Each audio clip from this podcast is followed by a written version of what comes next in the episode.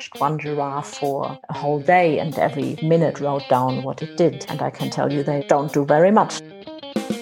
Hello, I'm John Rossi. I'm a touring drummer with a love for all things animal. When I'm on the road, I spend as much time as possible visiting zoos, aquariums, rescues, and rehab facilities. Now, I want to share those places with you. I'll be talking to keepers, vets, conservationists, volunteers, anyone who is as passionate about animals as I am. Join me on my Rossafari.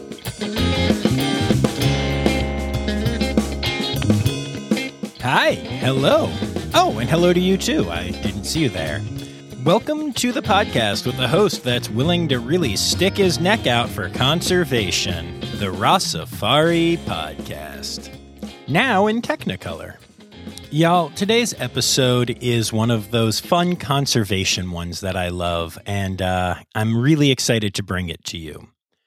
You know, one of the things that I've learned doing this podcast that still blows my mind on the regular is just how small so many conservation organizations are. When you think of these amazing organizations like Project Golden Frog or today's guest, the Giraffe Conservation Foundation, you tend to think of a lot of people doing a lot of work. But as we come to hear time and time again, that is not correct. Well, it's halfway correct. It is a lot of amazing work, but it's only being done by a few people. And that's the story you're going to hear today. But it's also the story of Rossafari. As most of you know, I run this podcast basically on my own. I get some music help from a buddy here or there every once in a while. And of course, I get some editing help from Zoe, but uh, she doesn't really get a say in the matter. Um, and that's it. Everything else is me. So uh, if you want to help keep this bad boy going and and keep me able to work on this as as much as I have been lately, uh, please consider hitting up patreon.com slash Rossafari.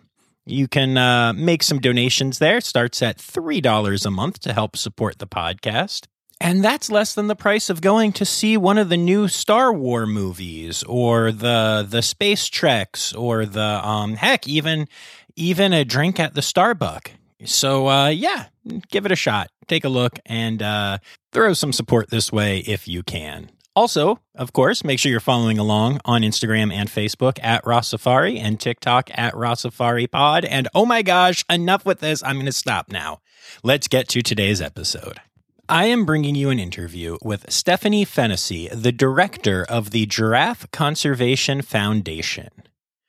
Now, I'm sure that any of you who have been at any zoos and looked at the giraffe exhibits have heard of this incredible conservation organization. And of course, if you are a listener of the Rossafari podcast, then I am sure that you are amongst the elite few that actually read the signs at zoos.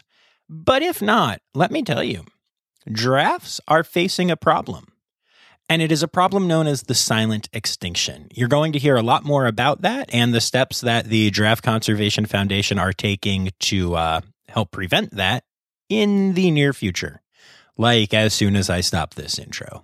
I love this tale as it is a tale of two people falling in love while starting an incredible conservation organization. And I'm, I'm so excited to share all of that with you. And, you know, this isn't just about looking at numbers and figuring out how to how to help giraffes, you know, with cool Instagram posts or whatever. We are going to talk about what it's like to rehome giraffes and how you can dart them to get genetic information and all kinds of stuff. We're going to tell you why you're probably wrong if you uh, think you can identify species by a very common method used by people. And probably my favorite part about this is the fact that um, you know, whenever I have a conservationist on, uh, they get a little nervous about the poop story. Poop story. Because a lot of them don't have nearly the hands on experience with animals that zookeepers do. But uh, let me tell you what, oftentimes they come up with some of the craziest ones. And uh, this is one of those. So yeah, wait until we get there, y'all. But first, there's a whole lot of other stuff to talk about. So without further ado, here is my interview with Stephanie Fennessy of the Giraffe Conservation Foundation. All right, so let's start with you telling me who you are, where you work, and what you do there. Hi, I'm uh, Steph Fennessy. I'm director of the Giraffe Conservation Foundation, and I'm talking to you from Windhoek, Namibia at the moment. Oh, that's so exciting! Uh, thank you, first of all, for doing this and figuring out the the schedule um, with with the time zones. It's always tricky. Um, how are things in Namibia? Things are actually fantastic. Namibia is one of the most beautiful countries in the world. I might be a little bit biased, but uh, I really, really love it here. Um, as you might be able to tell from my accent, I'm not Namibian, I'm German. Um, but I've been living here for quite a while and absolutely by choice. We just really, really love it. It's um, we have about 335 days of sunshine every year, um, and what's not to love? That sounds absolutely incredible. And I, I would love to travel there once, you know, travel is allowed out of my country again. yeah. And uh, I actually had a, had a really exciting day today because very super surprisingly, I got vaccinated today for the first vaccination. Ah, which, congratulations. Um, yeah, we are just so chuffed. It was a total surprise because I think about 1,500 people have been vaccinated in this country so far, and uh, I'm one of them. Yay! Fantastic! I love that. Um, cool. So why don't we? We will get to to the the um, GCF, but let's start off talking about you a little bit. Um, you're the director, so I assume you must have quite the journey to have gotten there. So so tell me what got you into animals. Um, I'm actually an environmental engineer by trade, so I come from the technical side. Um, but I came to Namibia after I did my master's in environmental engineering. I did industrial engineering first, but then, yeah, my master's was in environmental engineering, but still very little to do with animals. It was more, I looked at conservation and people um, and came to giraffe basically by marrying into it. I, uh, I met my husband here, um, Dr. Julian Fennessy, who did his PhD uh, eventually on giraffe in northwestern Namibia. Um, and when he was developing the methodologies for his his studies, uh, we were already dating, and I spent a lot of time with him in the field in a very remote part of Namibia, and we um, yeah tested all the methodology together, and um, I really fell in love with Namibia giraffe and my husband at the same time. Is he tall? Was there some correlation there? Actually, not. oh, okay. no, that's uh, that's quite the romantic very story. looking, of course, but that's really romantic in a weird, nerdy sort of sort of way. But that's kind of that's that's what we like on this podcast. So that's pretty great. Um, so how did you decide to move from Germany to Namibia? Um, uh, lots of coincidences. I met people who I studied in Sweden at the time, and one of my fellow students came from Namibia. And on one of the first days when I met him, he said, And if anyone wants to do a project in Namibia, I have contacts. And I thought, Yeah, whatever. Um, but then there was quite a few people from Africa in my class. And so I, I, learned a lot about Africa. We had a lot of African case studies. So I got really interested. And um, when it was time to pick a topic for my master's thesis, um, I thought, why not? So, yeah, I came to Namibia to do my research and really, really enjoyed it. And the NGO where I did my research through the Desert Research Foundation of Namibia, they offered me a project job afterwards for, for six months. so I came for six months in uh, 1999. so um, I that's stayed a, a bit longer. Six, that's a long six months. yes, we, we moved on. So I met met my husband. He's Australian, actually. Um, we lived in Australia for a bit and in Kenya, but we have been back here in Namibia now since uh, 2010. Um, have two kids here, and um, yeah, we really we really think it's one of the best places to live in the world. Um, it's a good combination of we love nature, we love camping, we love being out and seeing wildlife, which is fantastic here. Um, Namibia has only about two and a half million people, so it's not very densely populated, which is nice. Um, but at the same time, we live in the capital, and it's a bit like a small small town. Um, not very exciting, but uh, we love it. We have good friends here, and we're really happy here. That's that's really awesome. I'm you know I'm glad you said that too because one thing that I've noticed I feel like um, at least in America because we are we are a very inwardly focused nation uh, often to our detriment. But I feel like a lot of the people here think of a place like Namibia or just anywhere in Africa anywhere and think um, it's very backwards and very not, you know, technologically advanced or anything. But I have to tell you, uh, your internet connection here on Zoom is one of the best that I've heard ever doing this podcast. Uh, way better than most of the US based ones. Um, and can you just speak to that for a minute? Like, you know, what is what is life like there? Um, I always say our day to day life is, is really like like living in a in a small medium sized city. Um, we have all the luxuries, but also the benefits of living in a not too too large part um, town. So our commute is short. it takes me um, five minutes to drive the kids to school, and then another five minutes to get to the office. And um, if it takes a little bit longer, I get frustrated. We yeah we don't have much choices when it comes to shops. So it's not a if, if, if you're into shopping um, namibia is not a great place to live. Um, and we yeah there's not really that much to do. So also if you're really culturally interested and want to go to theaters and concerts all the time also not the best place to be. But um, if you love nature and hanging out with friends. It's fantastic. Um, and we are lucky enough to travel a lot. As I said, I'm German, my husband is Australian, so we have family. Um, we quite regularly go to America as well for fundraising. So if you have opportunities to get out and get all your cultural fixes and your exciting food fixes in, in other countries, then uh, it's fantastic. Very cool. So, what what led to uh, your involvement with the Giraffe Conservation Fund? I mean, I, I, know that your husband was studying them and doing all of the um, research, and you were helping, and all of that's amazing. But what led to your involvement with the this specific organization? Um, we founded it.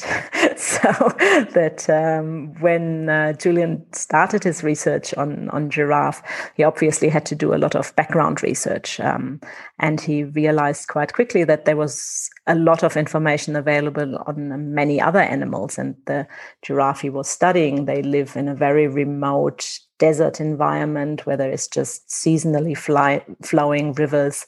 Um, but there's quite a few elephant as well. So giraffe compete uh, for food with with elephant there. So initially he wanted to compare elephant and giraffe and look how they uh, utilize the environment. But he realized a lot was known about elephant and there was a lot of people involved in elephant research, but there was really hardly anything available on giraffe.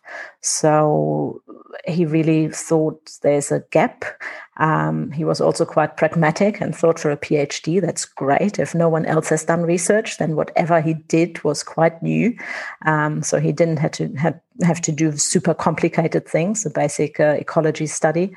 Um, yeah, so this is how it started. And as part of the background research, we also looked in, in how many giraffe there are in Africa. And we realized that there was also very little information available on that.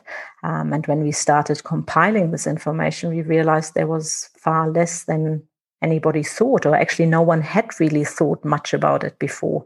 Um, now we know that there is uh, only about 111,000 giraffe left in Africa. This is um, one giraffe for every four elephants in, in on the continent, um, and most people don't know. So that was quite shocking. And yeah, on the back of that finding, we realized that there was really a need to to try and draw attention to giraffe and uh, to their plight. Yeah, that makes a lot of sense. And I know that the term um, the silent extinction is used for what's going on with giraffes a lot. Uh, can you speak to that a little bit? Yeah, that's actually something that uh, we started saying quite oh, a man, few years so ago. Cool. That's yeah, awesome. I, uh, I did not realize that. Very cool. yeah, so because yeah, no one. It was literally happening before all our eyes, and no one was realizing. And at the same time, obviously, there's a little bit of a double meaning because a lot of people think that giraffe are mute, which is not true, but um, they're not very loud animals. so um, it's really a, a, double meaning there. So um, yeah, so one of the things we do is um, we talk a lot about giraffe and we try to draw attention to to their plight we try to tell people that they're in trouble and really need our help um, and at the same time we we work with lots of African governments and other partners um, to also save them on the ground. But getting the message out there to a wider population is really important, and it's on the back of that that uh, a few years ago we also um, we started World Giraffe Day. There was really a idea that came up where where we thought, how can we help giraffe? How we can we get more attention?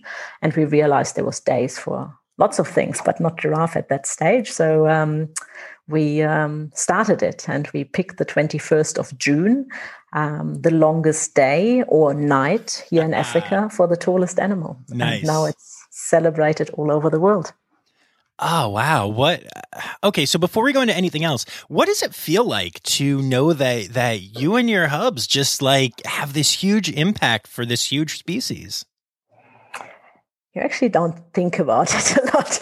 you just get on with work and uh, hope that we make a difference. But sometimes you sit back and you think, yeah, actually, we are making a difference, and that's pretty cool. It's um, yeah, we are really passionate about what we are doing, obviously, and um, we um, work a lot. And our kids sometimes get really frustrated, and they ask us to have giraffe-free days. Um, but uh, we love what we are doing, and it's it's great to see to see the impact and to see that um, we are actually succeeding and, and, drawing more attention. There's more people involved in giraffe conservation now. There's a couple more organizations who are starting to focus on giraffe conservation, um, which is super.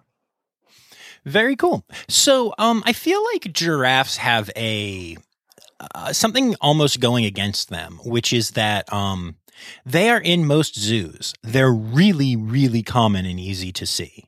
Uh, and so I think that in part because of that, people don't realize, you know, what's going on with them in the wild. Um, I feel like most people, the average person, probably doesn't even know there are like different species of giraffes, you know, and and all of that kind of information. Um, what what can we do to combat that? Yeah, it's really, I mean, we talk a lot about this and we are now experts in marketing. Um, Julian obviously is a biologist. As I said, I'm an environmental engineer. But um, yeah, we talk a lot about it. And, and giraffe are literally everywhere. I mean, they're on kids' clothes, they're uh, on lots of logos. They're really omnipresent in advertising, marketing, and as you said, very popular in zoos and even in a lot of African parks. When you go to to Kruger National Park, to Etosha here in Namibia, uh, Masai Mara, you always see giraffe. They're quite prominent. So that's why people haven't realized that there is actually fewer than than they thought. Um, the other thing that they have for and against them is that everyone loves giraffe. I mean, it's very rare that I, I, really have not met many people who say, I just don't like giraffe. Um, they're very uncontroversial, but um, at the same time, um, their demise is not as spectacular as with elephant or rhino. Um, they are poached for, for body parts, and that is quite visual, and, and people see that they're slaughtered for a purpose. With giraffe, it's mainly much more subtle. It's simply habitat loss, habitat fragmentation. There's just less and less space. Um, there is some poaching of giraffe as well, but normally it's it's for meat, um, which is just not very spectacular. Um, at the same time, they also don't show such human like behavior. Like in elephants, you see families hanging out together, you see the babies playing and the adults looking after them. So you can um, humanize their behavior much better. Um, giraffe are, in a way, a bit more boring. They don't really show that much. Um, yeah, human like behavior. So these are all factors that obviously contribute to them going under the radar a little bit. Yeah, makes sense. And um, I know that one of the things that that you guys did to uh, combat some of the lack of knowledge about giraffes is you started a uh, giraffe resource center. So tell me a little bit about that. yeah, that was again another thing that there is not too much information available, but there is actually, and there's papers being published, and there have been a few more students over the last few years. Um, but there's just no one place where all this information can be found, and especially um, if you're in America and you're associated with a bigger university as a student, it's easy for you to have access to scientific publications. But if you're a student in, in Africa or if you're a, a park manager in Africa, getting access to, to scientific publications is often not that easy. So, what we have been doing over the years, we have collected all the publications we have come across and now still come across, and uh, we uh, scan them or make the PDFs available online for anyone to use for for common use. So we um, you can use it for your research. Obviously, you can't reprint it, um, but yeah, the Giraffe Resource Center is is linked to our website, and anyone can just go there and look for a lot of scientific, mainly scientific papers, but quite a few public publications. Cool. All right. Um, and so tell me how uh, how big is your team now? Um, we are slowly growing. We are now, I think, we are 19 people. Um, we are based in several African countries. Um, we come from many different African countries um, and America, uh, New Zealand. We have a New Zealander in the team. Um, so yeah, we are quite diversified. We have our main office is here in Windhoek, um, and we are 10 people here. And then we have a couple of staff in Zimbabwe, in Niger, in Uganda, Kenya. Um, one person, a postdoc with the Smithsonian, is based in America. Yeah, that's that's us. That's amazing. I, you know, before I started doing this podcast and talking to conservationists, I thought these organizations were huge. I thought something like the the Giraffe Conservation Foundation, which is something that you know we've all heard of. I mean, if you go to a zoo, you have heard of you guys. And I, I assumed that you were hundreds of people doing work before I started this. Nineteen is actually one of the larger ones that I've heard of. Yeah, and we have only grown over the last few years. We used to be a very very small team, um, but we are slowly growing, which is which is exciting. But we also we we um, yeah we don't plan to get too big because um, that would mean that I would only sit at my desk and manage people. So I wouldn't like that.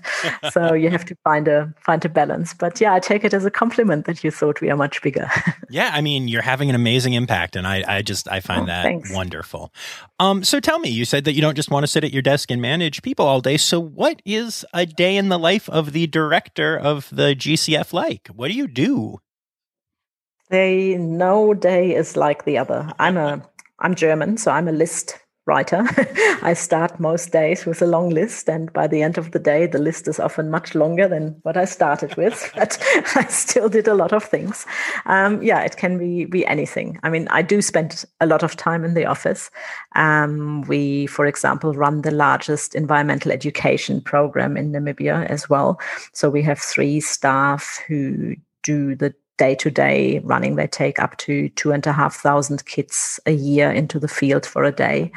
Um, but I do a lot of their backstopping. I do the fundraising for them, um, help with communications, and we are just, for example, reviewing the workbook they they we have a workbook that kids um, take home, and we are just developing a, a more Africa wide one that we can then also use in, in different countries. So I spent a lot of time working with the designer and the copywriter at the moment on that. Um, I answer a lot of emails. I do a lot of donor management, fundraising, proposal writing. Um, I review most of the reports that we publish online. Um, sometimes I'm allowed to go into the field and uh, see a giraffe, which is very exciting.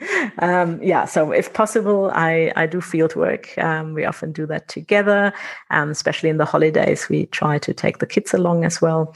Um, our kids are 12 and 15, so they still need their parents around a fair bit. And um, yeah, so we do survey trips, we do giraffe translocations, we do DNA sampling, we have meetings. Um, yeah, lots of things. All right, cool. Well, let's uh, let's break down some of those things. So, um, tell me, like, when you're out in the field with your family, um, what kind of stuff are you doing out there? Um, for example, here in Namibia, we have a long term monitoring program where we when Julian did his PhD, um, we took photos of all the giraffe in this population. And um, as you probably know, each giraffe is different. Their pattern is like a human fingerprint. So by taking photos of the left and the right side, you can find them and identify them individually. Um, so at initially when we started we just really wanted to find out how many giraffe are in this population um, who hangs out with who um, do they move long distances or not? Do or is there differences in that? Um, what do they eat? How do they spend their time? So we just really did a lot of observational studies. Just we watched them. We watched one giraffe for a whole day and every minute wrote down what it did and I can tell you they don't, don't do very much. They eat a lot, they ruminate a lot, they walk a bit, and they just stand there and stare. Um, they're vigilant, then, of course. Um, and um, yeah, and we found out that some giraffes move a lot and others don't, just like humans. Some people like to go running and others don't. Um, some giraffe, we, we say that they have a fission fusion relationship. That means giraffe don't have like a very uh, strict herd structure. They come together and they go apart, but some of them spend more time together than others. So we do observational studies like that. Um, in other um, populations in Uganda, we do photo surveys where we go um, for a few days, do certain photo uh, survey routes, and try to photograph every single giraffe. Um, and now, over time, because we we have done that many many times, we know now that in Murchison Falls National Park, for example, there's 1,450 giraffe, and not 700. How as we thought when we started the study. Um, yeah, so this is that. Then we take DNA samples, as you said before. Um, our research has shown that there's not one but four different species of giraffe. And how do we know that? So we collected for the last over 20 years now uh, DNA samples from giraffe all over Africa. And we sent them to Germany to some very clever people in a lab who do something. They put all the samples in machines and lots of numbers come out and they tell us that um, these giraffes, some of them are very different from each other, and that uh, the different species of giraffe are actually more different from each other than polar bears and brown bears. Wow. Um, I have to tell you, it's really cool to be talking to one of the people who found so many of the draft facts that I like to share with people whenever I take friends to zoos or whenever I post draft pics on my Instagram or anything. Um, it's just really cool. Thank you again for doing this. I'm I'm a big fan of of the work y'all are doing. Excellent. Thank you. And, and thank you for sharing it, which is much more important because it doesn't really, yes, it's, it's cool to find things and to, but it doesn't help if, if no one talks about it. So yeah, it's really great to meet someone who is passionate and, and shares this information. Well, thank you. Um, so tell me, how do you get DNA from a giraffe? With great difficulty. um, um, we, we tried stools or poo samples, but the quality is not really that great. So we have to take uh, skin samples. So obviously, you don't just walk up to a giraffe and ask for a skin sample. We um, we shoot at a giraffe with a dropout dart. It's a um, it's a bit like a it's a like 10, 15 centimeter long dart that we shoot at the giraffe with uh, different kinds of that's different rifle systems, like it's it's veterinary equipment, um, and they take a little sample out of the bum, mainly of the giraffe.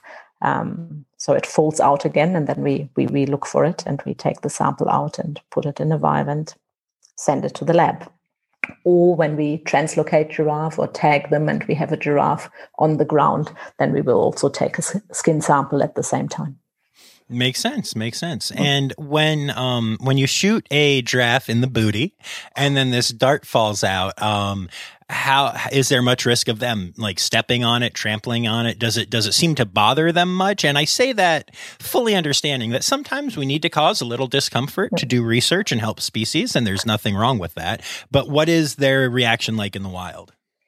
Um, very diff it really depends and differs a lot but we always say it it's a bit like a bee sting probably. I mean it's more than a mosquito sting. They, they feel it, but often they do a little jump, but normally they do a little jump or they run a couple of steps.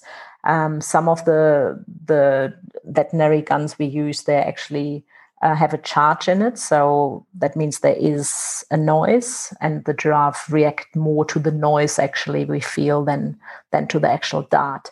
Um, the dart then often drops out immediately. Um, sometimes it gets stuck a little bit because the giraffe has a very thick skin. Um, and that's why it's important to to hit it preferably on the booty because then it can with with uh, swash the tail and just flick it out. Um, sometimes we have to follow the giraffe a bit until the dart falls out, and yeah, depending on the environment, if the grass is really high, it can be quite challenging to find the darts. But um, yeah, over the time, we have been become quite good at spotting it and trying. I mean, you always think you know exactly where the dart fell. Yeah, you don't.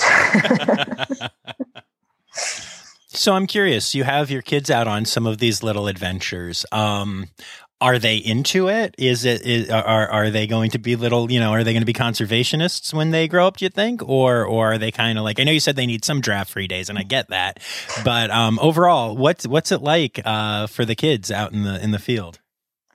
Um, one maybe, one definitely not.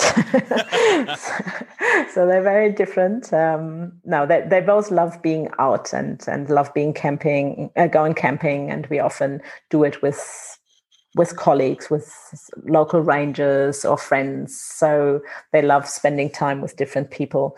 Um, Molly, our daughter, who's twelve, she she loves animals and she is really into it. She she looks at every little bug and she really really wants to work in a zoo when she grows up because she wants to be close to animals. And we have been very lucky that often we. Um, when we travel, we give a lot of talks in zoos, and so we have been behind the scenes a lot, and um, she loves it. Um, our son, who's 15, he would really, really like to become a professional gamer, I think, at this stage, as every 15 year old. um, but um, he still loves being out as well. But uh, he's definitely not as much into it as she is. All right, cool. Well, I, I, yeah, I think that's the first time I've heard of of teenage or or preteen uh, conservationists. That's that's pretty awesome. I dig it. Yeah. All right. So you keep saying this word, and it is translocation. So tell me what a giraffe translocation, what that means, and what it looks like. Yeah, giraffe translocation. That sounds it sounds quite simple, but it, it it's not. it's a major operation. So what we do in some countries, um, for example, in Uganda or also here in Namibia, there is areas where giraffe historically lived, but they have either gone locally extinct or the populations are very, very small, that they are not really biology, biologically viable. So then it's one option is to bring giraffe back to that area or to boost the existing uh, population by moving some giraffe into the area um, which means you first have to find a population where you can take them from. And because we now know that there is four different species and several different subspecies, so obviously you have to get your facts right where you get them from to bring them to different places because you don't want to dilute biodiversity, you don't want to mix them. Um, and then you have to capture them. And you can do that in two different ways either individual capture or mass capture, depending on the environment, um, the number of giraffe you want to ca- catch, and the number of giraffe you have. Um, so, in individual capture, you have to dart each giraffe individual with um, with a drug that makes it a little bit slower that you can catch it. Um, then you have to physically restrain it and bring it to the ground um, before you then lead it onto a chariot or a little trailer um, bring it to a holding boma, it's called a holding pen, where you collect the giraffe before you then eventually load them on a truck and bring them to their new home. And what I now just described in about one and a half minutes takes months and months of planning um, with your local conservation partner. First, often we work with the government to develop a national giraffe conservation strategy first to, to get ideas. What are the problems? What do we want to do? Where do we want to potentially move giraffe? Or first we count them all. And so it's a long process and then it's planning and then training and fundraising and then doing it. That's amazing that's wow what a the mental image of just all of that is is so much um very cool. Very cool. Yeah. So maybe go to, if you go to our website, we have a YouTube channel. There's quite a few videos where we have um, all the Operation Twiga um, videos. They are about different translocations in Uganda. They visualize it a little bit better, what I just described. Uh, and you can just see it's, it's very involved. It's very, uh, can be very dangerous for, for animals and people. Um, but um, yeah, as you, you said before, sometimes you have to the the bigger conservation goal is the important thing here and bringing back giraffe into areas where they have gone locally extinct is not only fantastic for the population but it's also great for the country. It's great for the people who live near or with giraffe. It, it instills a lot of, of national pride um, so it's it's a really worthwhile um, operation yeah, that is really cool. I'm actually uh, sneaking a peek at some of the the photos of it right now, and it's uh, wow, that is that is quite the the procedure. Um, why is it called uh, Operation Twiga?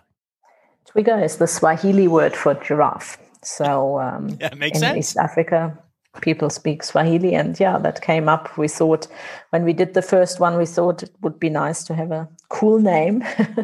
we didn't really know we were going to do five of them in Uganda and uh, now in many different other different countries as well. Very cool. Uh, so you mentioned that you travel to zoos and give talks and stuff. Um, tell me what that's like, and what does what what purpose does that serve for GCF? I can hardly remember what it was like before COVID when we could travel. um, yeah, zoos play a really important role for us. As I as I said before, um, it's great to know all these things, but we have to share it with people, and it's good to know that giraffe are in trouble, but we have to get this information out to people. Um, and while we are now 19 people, we are still most of us somewhere in Africa um, where it's it's great to work with local partners and and let them know and let governments know. Um, but we really need to reach a wider audience because obviously we need to um, raise money to to do our work. We we are totally reliant on, on donor funding. So um, zoos play a really important role for us to to get the message out there. Um, zoos are visited by millions of people in pre-COVID times and hopefully soon again um, around the world. And for us to to share our information, they're really a, a really important partner. And um, we that's why we also we help to develop material. Sometimes zoos contact us and say we are just redoing our giraffe exhibit. Can you help with some photos? Can you help with some information? Um, and we are really trying to, we are really open to that and, and try to help as much as we can because we are passionate about getting the latest up to date information out there to a wider public. Very cool. And that leads me to a question that I don't even know if there is an answer to yet, but I would I would love to hear your take. What can we do? There have been study after study done that show that like 90 some percent of the people that go to zoos don't read the signage. So, what can we do to get information out there other than by starting a really awesome podcast to maybe get the information into eyes and ears uh, that are just skipping the signs and looking at the pretty animals and moving on? Yeah, that's a great question, and I'm definitely not the right person to answer that. Um, yeah, if if I had an answer to that, I think um, giraffe would be in a much better space. Um, I think there is a lot of experts now. I think zoos have improved their signage a lot over years. I think people have realized it has to be more visual and impactful rather than having too much text. You have to find the balance um, and have some, yeah, high impact, easy to read main facts that people can easily read. And then if you are interested, they can delve into more detail. Um, but I think there a lot of zoos have done some awesome work on improving their exhibits and their signage just to to get more information out there. Um, obviously, videos are a great way. I think we um, also through social media we get a lot of positive feedback when we post videos and and, and show day to day our work. Um, yeah, but it's the one million dollar question. how can we improve this and how can we reach more people? If you find an answer, please share it. I definitely will. Um, I noticed that you guys have an Adopt a Giraffe program on your website. Tell me about that. Yeah, that's uh, actually something we relaunched just last weekend. We did a lot of improvements. So if people have already adopted giraffe in the past, please come back and have a look. It's much better now. Um, our adopted giraffe program is not the classical one because we do not own giraffe, we do not feed giraffe. Um, so our adopted giraffe live wild and free in a very large area in northwestern Namibia, where Julian and I started our love affair with giraffe and each other. Um, and um, our research team um, goes out there normally between eight and 10 times a year for a survey trip, for a 10 day to three week survey trip where they um, take photos of all the giraffe in the area and count them and continue basically the studies we did before. Um, and a few of the animals we nominated as our adopted giraffe animals. And when they see them, they definitely take photos and they publish them in our online portal. They write a little bit about the giraffe, what they have been doing. Some of them hang out with some mates, some might have had calves. Um, and so, yeah, they share a little bit about the life of this giraffe, but also about their day to day research by posting photos and little stories. And um, yeah, this is a way for us to to engage with with people out there and hopefully create some more interest and passion for giraffe and and develop more of a relationship. But the um, our new adoption portal also allows for some interaction between um, all the adoptive parents. They can there's like forums where people can exchange information and and chat. So hopefully that becomes quite interactive over time. And um, yeah, it's just a. I mean, it's it's not a classical adopt adopted giraffe. It's symbolic, but um, I, we hope that people um, fall in love with these animals and uh, enjoy learning more about them.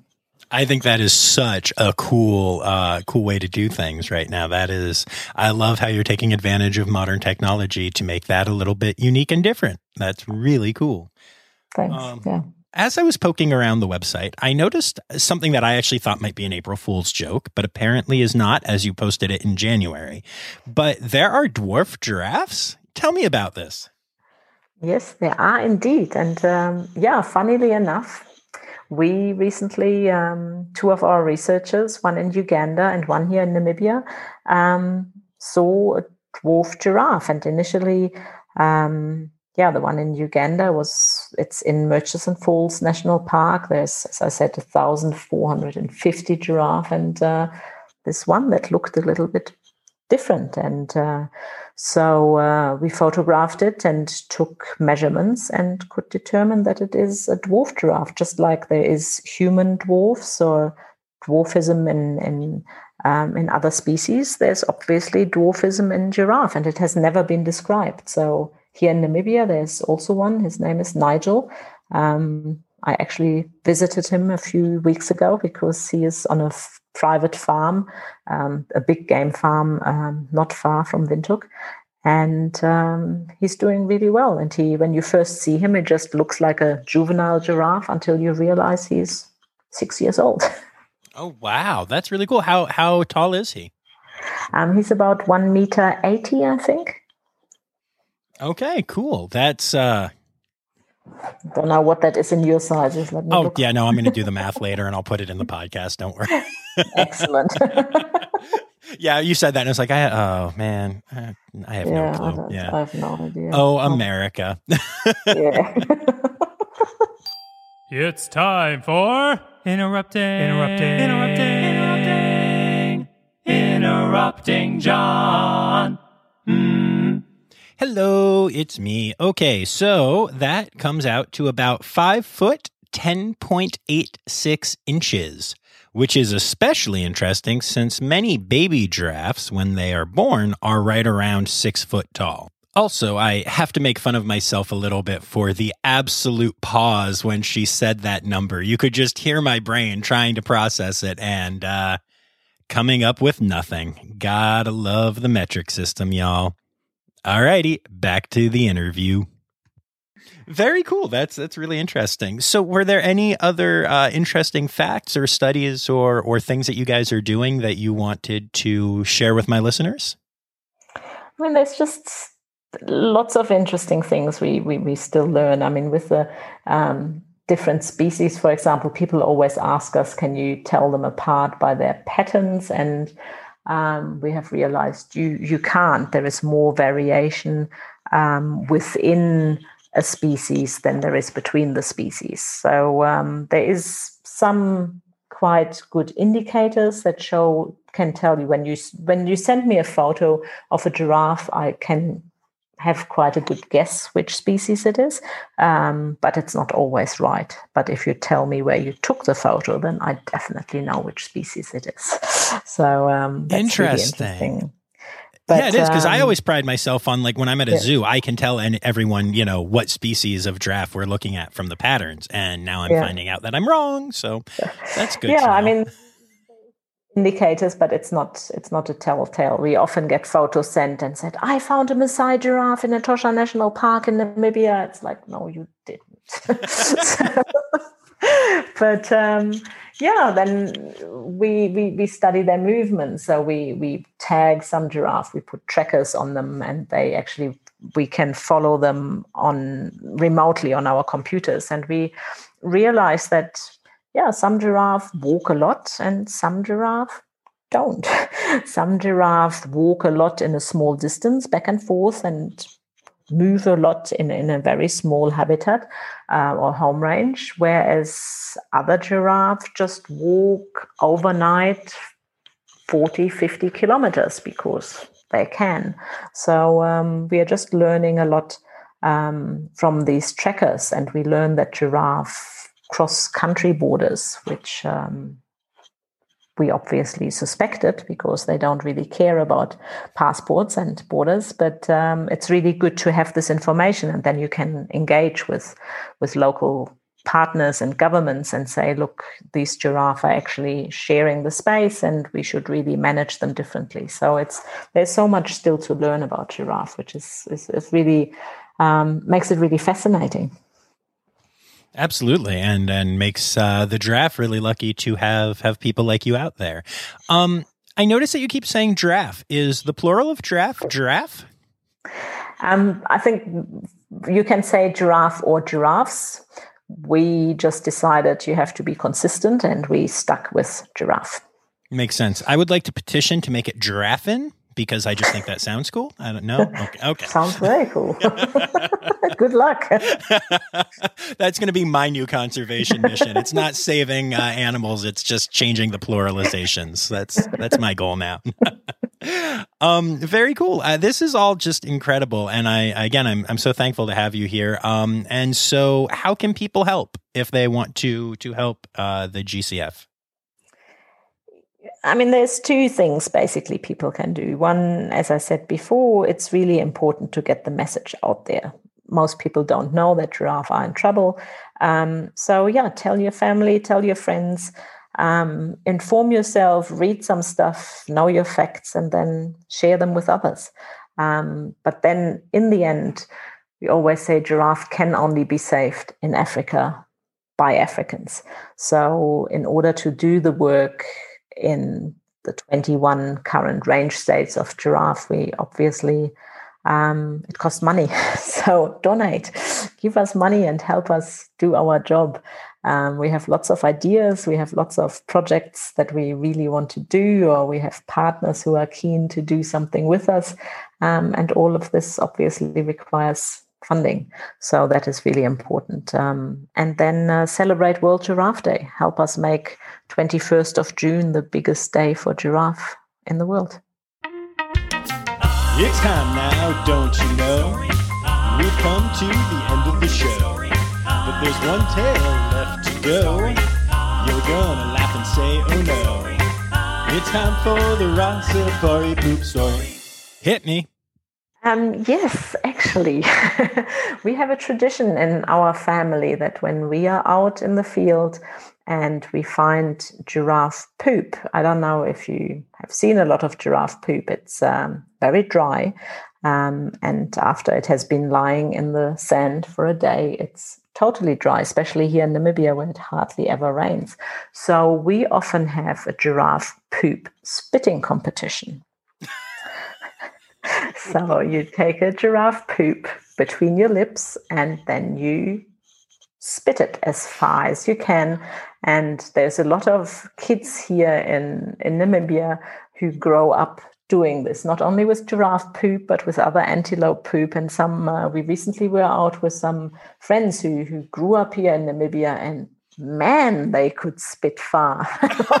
really, they put us to shame. And some people really do it like like the the cherry stone. They put it on their tongue. Um, I'm a bit reluctant. I just put it between my lips and um, spit. But yeah, hours of fun. That's amazing. You are. I've. I've had. Don't I've do had, this at home, kids. I've had seventy some poop stories Poop story. on this podcast, and you're only the second one that involves intentionally tasting them. So, uh, congrats on. yeah, no, it's uh, it's it's always fun. Amazing. we did it years ago with with our kids. We we were actually in the field with the BBC PBS film crew. Um, we were really lucky to do a, a, documentary that was eventually narrated by Sir David Attenborough. Ooh. So um, they uh, wanted us to to show this, and uh, so we we we did a poop spitting competition, but unfortunately, it didn't make it into the final documentary. But uh, that is a shame. Said Sir David Attenborough saying, "Here's the Fennessy family spitting giraffe poop in the Hoanib River." Incredible. And on that note, thank you so much for doing this. I really appreciate it. No, my absolute pleasure. Thank you. And um, yeah, thank you for helping us get the giraffe conservation message out there. I told you it was going to be an amazing poop story. Poop story. Or maybe at this point, I actually need to make a new stinger. Poop spitting. Nailed it. Anyway, I'm incredibly grateful for Steph to coming on here and doing this podcast. I had such a blast learning about this amazing organization, which you can check out at giraffeconservation.org or on Instagram at giraffe underscore conservation. You can also find them on Facebook. Just search for Giraffe Conservation Foundation. Ah, darn it, y'all just stumbled upon my little secret. For my entire life, despite knowing the word is giraffe and having never mispronounced it when speaking, whenever I read it, I have this weird habit of saying giraffe. I don't know why, but I do and I have not slipped up once this entire episode. I haven't had to make any edits because of that. I've made edits because I say stupid things, but not because I say giraffe. But I totally just said giraffe and I left it in here to make you all have some fun laughing at me. So go ahead and have your giraffe laugh and listen to the Stydirk. The Rossafari podcast is produced, hosted, and engineered by John Rossi. Editing and fact checking by John and Dr. Zoe Vesley Gross. Our theme song is Sevens by Nathan Burke, performed by Nathan and John. Interrupting John theme and additional voices by Taylor Isaac Gray. You can reach John directly on Instagram and Facebook at Rossafari or by email at rossafaripod at gmail.com. Rossafari is part of the Daydreamer Media Network. Now, stop listening to me and go visit a zoo.